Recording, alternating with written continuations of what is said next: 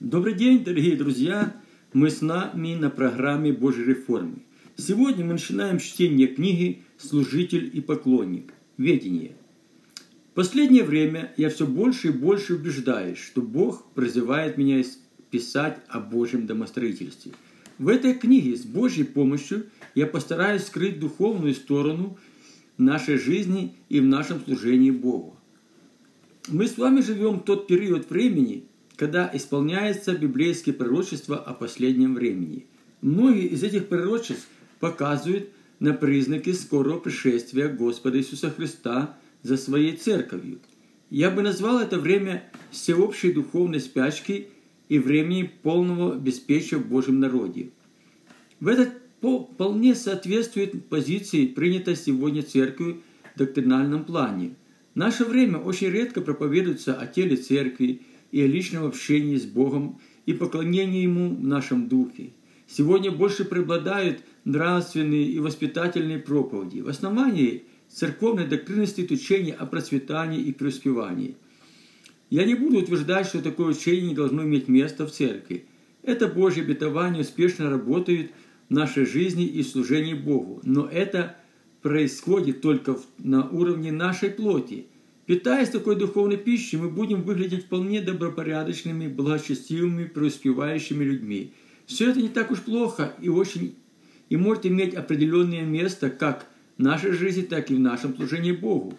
Но все эти учения о плане Божьего домостроительства, они являются настолько важными, чтобы их ставить в основании доктрины церкви. И когда в церкви второстепенные вещи занимают место важных, а важные вещи занимают место второстепенных, церковь уклоняется в сторону от Божьей благодати и теряет общение с Богом. Я хочу предложить тебе, мой дорогой читатель, некоторые практические духовные уроки. Я молюсь, чтобы Бог открыл нам глаза на духовные вещи, которые помогут всем нам возрастать Божьей благодати и быть успешным в Божьем домостроительстве. Я верю, что прочитав эту книгу, ты станешь больше понимать важность духовного служения Богу в этой жизни, твоей жизни и сумеешь найти разумный баланс между служением плоти и служением духа. Верующий, служащий Господу своим духом, имеет постоянное общение с Богом и возрастает духовно. Таким людям Бог открывает духовные глаза, и они могут видеть существенную разницу между людьми, надеющимися на плоть, и людьми, поклоняющимся своим духом Господу.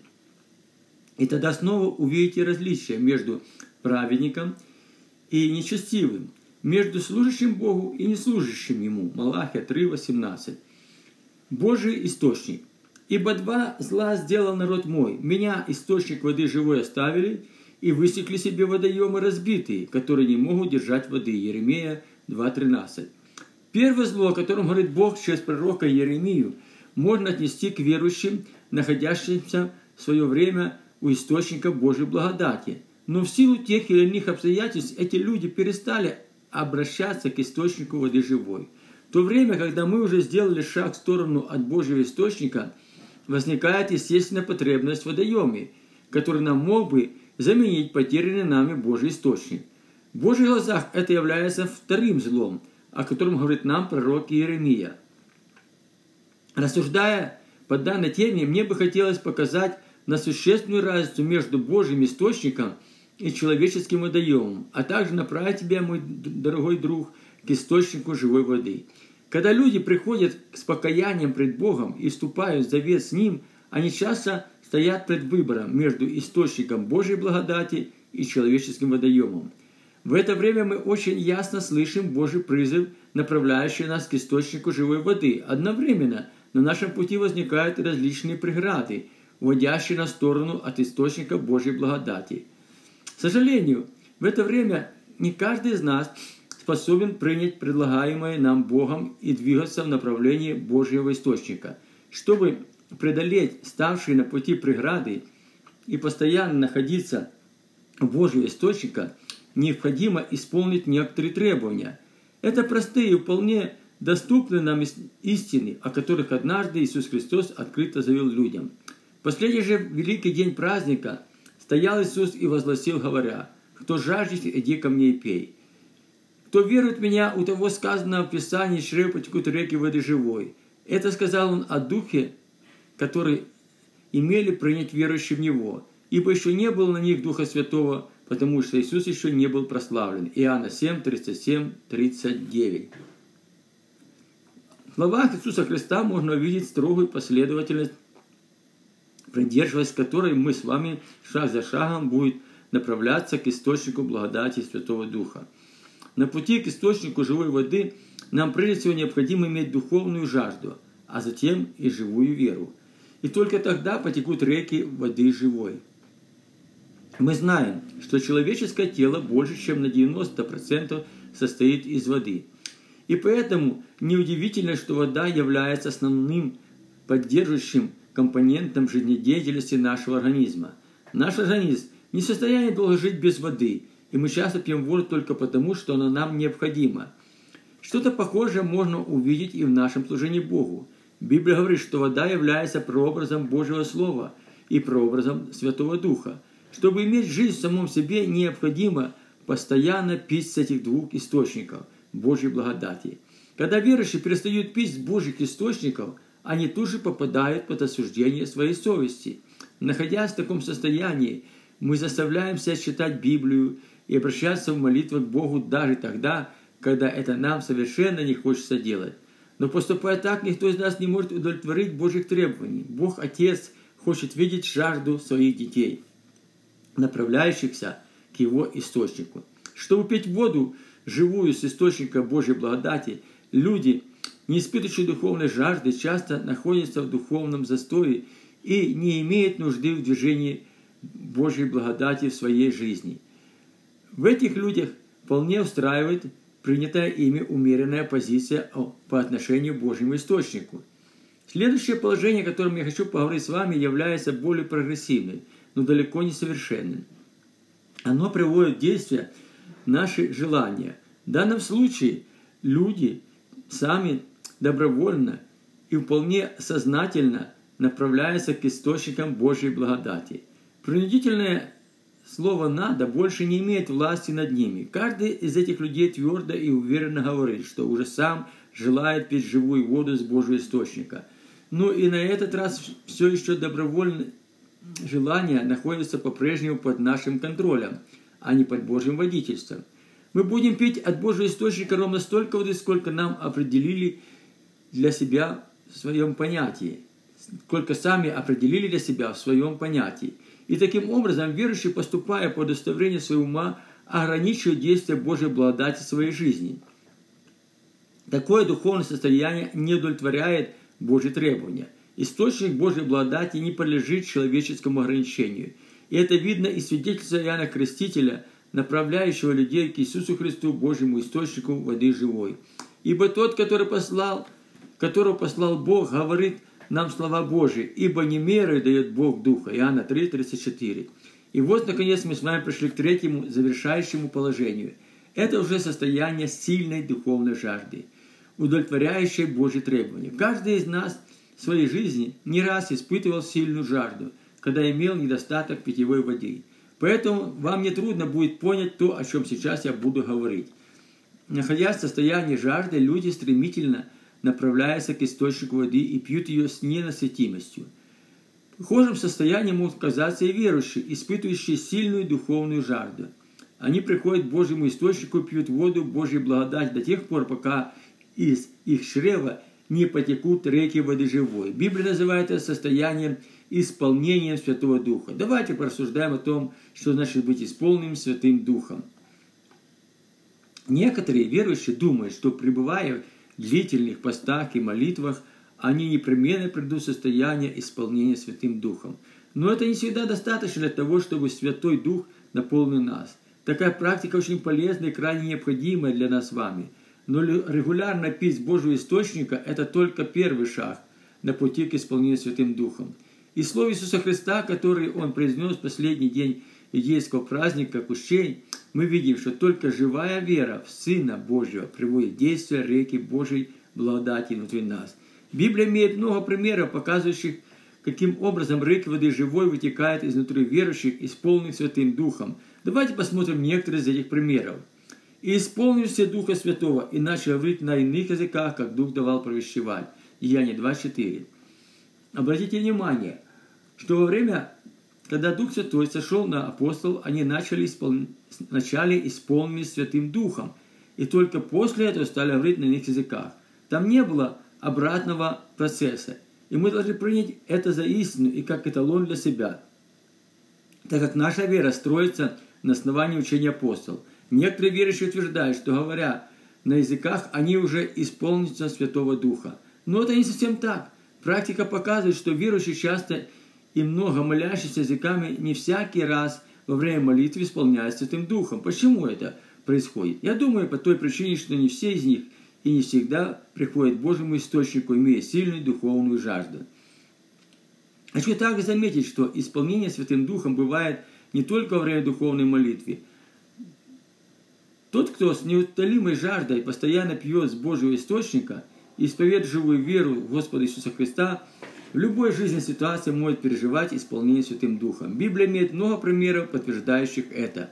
Они же, выслушав единодушно, возвысили голос к Богу и сказали, «Владыка Божий, сотворивший небо и землю и море и все, что в них, Ты устами отца нашего Давида, раба Твоего, сказал Духом Святым, что метутся язычники и народы замышляют тщетное, Восстали цари земные и князья собрались вместе на Господа и на Христа Его. Ибо по истине собрались в городе этом на святой на святого Сына Твоего Иисуса, помазанного Тобой, Ирод и Понтий Пилат с язычниками и народом израильским, чтобы сделать то, чему был определено рука Твоя и совет Твой. И ныне, Господи, воздари на угрозы их и дай рабам Твоим со всей смелостью говорить Слово Твое, тогда как Ты простираешь руку Твою на исцеление и на соделывание знамений чудес имени Святого Сына Твоего Иисуса Христа.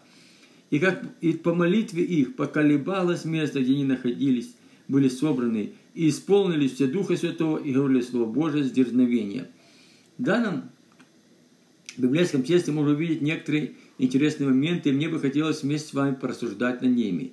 После того, как апостол Петр и Иоанн засвидетельствовали религиозным лидерам Израиля о Господе Иисусе Христе, их выпустили с темницы. Апостол строго запретили проповедовать израильскому народу о Иисусе Христе. Возвратившись братьям по вере, Петр и Иоанн вместе с братьями вознесли молитву благодарности Богу. Во время их молитвы поколебалось место, на котором они находились. Это не было землетрясение, это было проявление силы Святого Духа. В данном случае мы уже не имеем дела духовной молитве, когда верующие молятся на их языках мы видим, что ученики, исполнившие Святого Духа во время молитвы на своем родном языке. Первые 10 лет после своего обращения к Богу я был членом церкви, в которой практиковалась молитва назидания на родном языке. Во время общей молитвы несколько человек по очереди возвышали свой голос и произносили молитву назидания. В это время молитва в церкви затихала, и все собравшиеся очень внимательно слушали молитву этих людей – и не хочу сказать, что все эти молитвы всегда произносились при исполнении Святым Духом, но все же многие из них часто являлись большим благословением для церкви. Произносящие молитвы назидания исполнялись Святым Духом, изливая свою душу пред Богом. Это были их радости и их печали, искреннее покаяние пред Богом и благодарственные молитвы. Такие молитвы достигали сердца многих верующих. Люди видели себя в том же состоянии, в каком находились верующие, молящиеся вслух – я много раз замечал, что во время индивидуальной молитвы верующих Дух Святой сходил на всех присутствующих в церкви. Также и проповедники после такой молитвы проповедовались Божье Слово в силе Святого Духа. Это хорошая и добрая традиция, которая, к большому сожалению, не так часто практикуется в наши дни. В послании к Коринфянам апостол Павел говорит о молитве назидания как молитвы особой важности. Что же делать? Стану молиться духом, стану молиться и умом. Но в церкви чуть лучше пять слов сказать умом моим, чтобы других наставить. Давайте посмотрим еще одну библейскую ситуацию, показывающую на исполнение Святым Духом. Однажды в беседе со своими учениками Иисус Христос сказал, «Когда же будут предавать вас, не заботьтесь, как или что сказать, ибо тот час дано будет вам, что сказать, ибо не вы будете говорить, но Дух Отца вашего будет говорить вас». Матфея 10, 19, 20. Наставляя своих учеников, Иисус Христос в очередной раз показывает нам на неотъемлемую важность работы Святого Духа в нашей жизни. Но Святой Дух может производить свою совершенную работу только в верующих, находящихся в состоянии исполнения Святым Духом. Иисус Христос обращает наше внимание на веру, приводящую действие источники Божьей благодати внутри нас. Исполняя свою земную миссию на земле, Сын Божий, проповедуя Божье Слово, постоянно сеял зерно веры в сердца людей. Он часто говорил людям о источнике Божьей благодати. Это было, это было только это были не только апостолы или многие и другие и ученики, но это были и некоторые представители религиозной власти того времени. И хотя Иисус Христос был послан своим небесным Отцом только за заблудшим овцам Израиля, мы видим, что в отдельных случаях он соприкасался и с язычниками, особенно это хорошо видно при его встрече с самарянкой у колодца. Женщина самарянская говорит ему, «Как ты, будучи иудей, просишь пить у меня самарянки?» Ибо иудеи с самарянами не сообщаются. Иисус сказал в ответ, «Если бы ты знала дар Божий, и кто говорит тебе, дай мне пить, то ты сдал, сама просила бы у него, и он дал бы тебе воду живую». Женщина говорит ему, «Господин, тебе почерпнуть нечем, а колодец глубокий, откуда же у тебя вода живая? Неужели ты больше отца нашего Иакова, который дал нам этот источник, колодец, и сам из него пил, и дети его, и скот его?» Иисус сказал ей в ответ, «Всякий, пьющий воду эту, вожаждет опять. А кто будет пить воду, которую я дам ему, тот не будет жаждать вовек, но вода, которую я дам ему, сделается в нем источником воды текущей, жизнь вечную». Иоанна 4, 9, 14. Люди, живущие в то время в Самарии, селениях были язычниками. Идеи из-за своих религиозных убеждений с ними не общались. В отличие от других языческих народов, многие из этих людей знали закон Божий. Библия говорит, что Самария в давние времена являлась столицей Израиля. Но в то время, когда евреи отступили от Бога и стали поклоняться языческим богам, Бог предал Израиль в руки ассирийского царя. Этот царь переселил евреев живущих в самарийских городах далеко за пределы их родины, а на их место посетил многие языческие племена. Но так как эти люди не знали живого Бога и не служили Ему, Бог стал посылать на них львов, и львы умышляли их. И тогда эти язычники со своей нуждой обратились за помощью к ассирийскому царю. Царь согласился помочь им и прислал к ним иудейского священника, и тот стал учить их Божьему закону. Народы эти чтили Господа, ну и стуканам своим служили, да и дети их, и дети детей их до этого дня поступают так же, как поступали отцы их. 4 Царств 17.41. Дальнейший диалог Иисуса Христа женщина самарийская еще больше убеждает нас в том, что эта встреча была не случайной. Из слов самарянки видно, что жители самарийских селений не только хорошо знали Божий закон, но были знакомы с пророчествами, возвещающими о пришествии Мессии на землю. И я думаю, что многие из этих людей ожидали пришествия Мессии.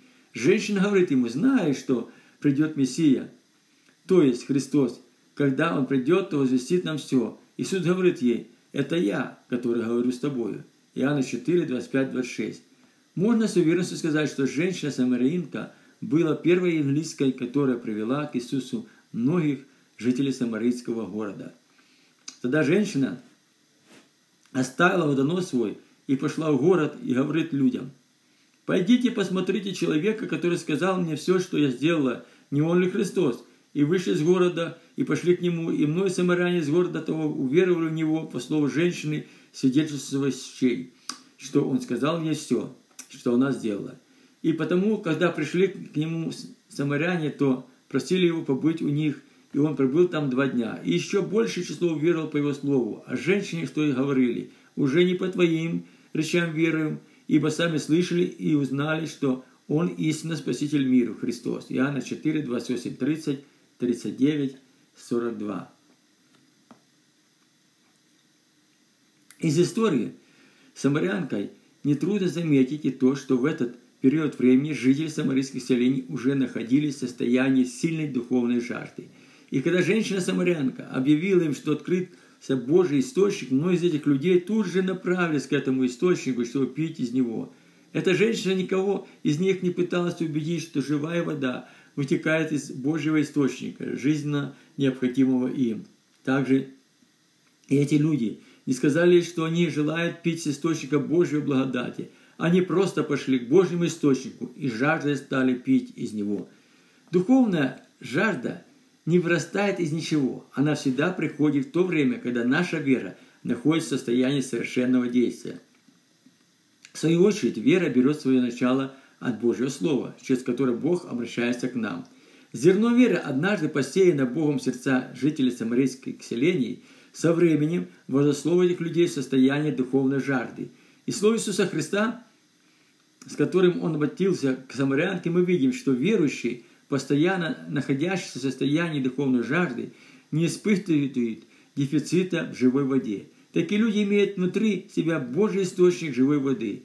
Этот источник становится в них источником воды, текущей в жизнь вечную. Библия говорит, что разбитые водоемы, выкопанные людьми, сильно отличаются от Божьего источника.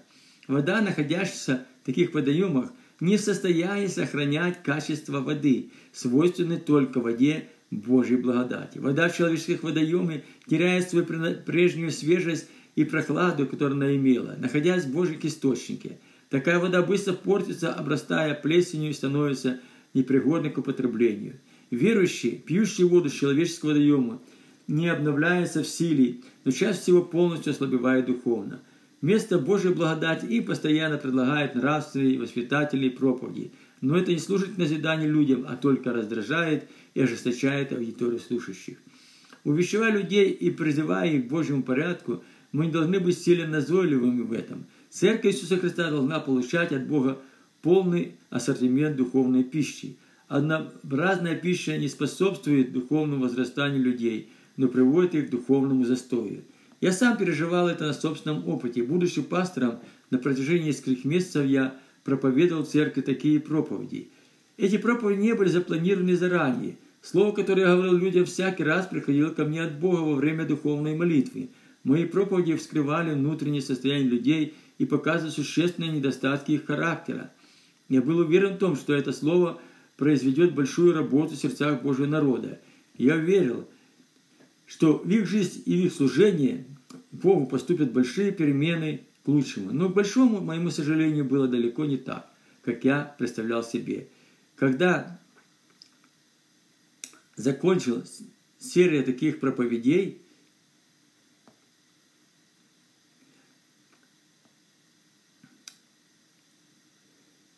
Бог послал мне проповедь иного характера. После этой проповеди ко мне подошла одна верующая сестра и сказала, «Сегодня была очень хорошая проповедь. Она затронула сердца многих членов церкви, и люди пережили большие благословения от Бога. Хотелось бы слышать больше таких проповедей, а то уже люди стали поговаривать о том, что все твои проповеди направлены только против их. Эти слова заставили меня задуматься о многом. Люди слушали Божье Слово, показывающий на их греховные наклонности, и не приняли это слово как послание для них от Бога. Им показалось, что пастор, зная все их пороки, решил открыто поговорить об этом в церкви. Эти люди не поняли того, что сам Бог через свое слово обличил их. И тогда я осознал, что только Божья благодать, и притом многоразличная, приносит в нашу жизнь обильные благословения от Бога. Каждая Божья благодать способствует нашему духовному возрастанию полный возраст Христов. И это хорошо видно из слова апостола Павла, записанное в послании к Коринфянам. «И когда я приходил к вам, братья, приходил возвещать вам свидетельство Божие не в превосходстве слова или мудрости, ибо я рассудил быть у вас не знающим чего, кроме Иисуса Христа и притом распятого. Я был у вас в немощи и страхе, и в великом трепете, и слово мое и проповедь моя не убедительные слова человеческой мудрости, но явление духа и силы, чтобы вера ваша утверждалась не на мудрости человеческой, но на силе Божией. 1 Коринфянам 2, 1, 5.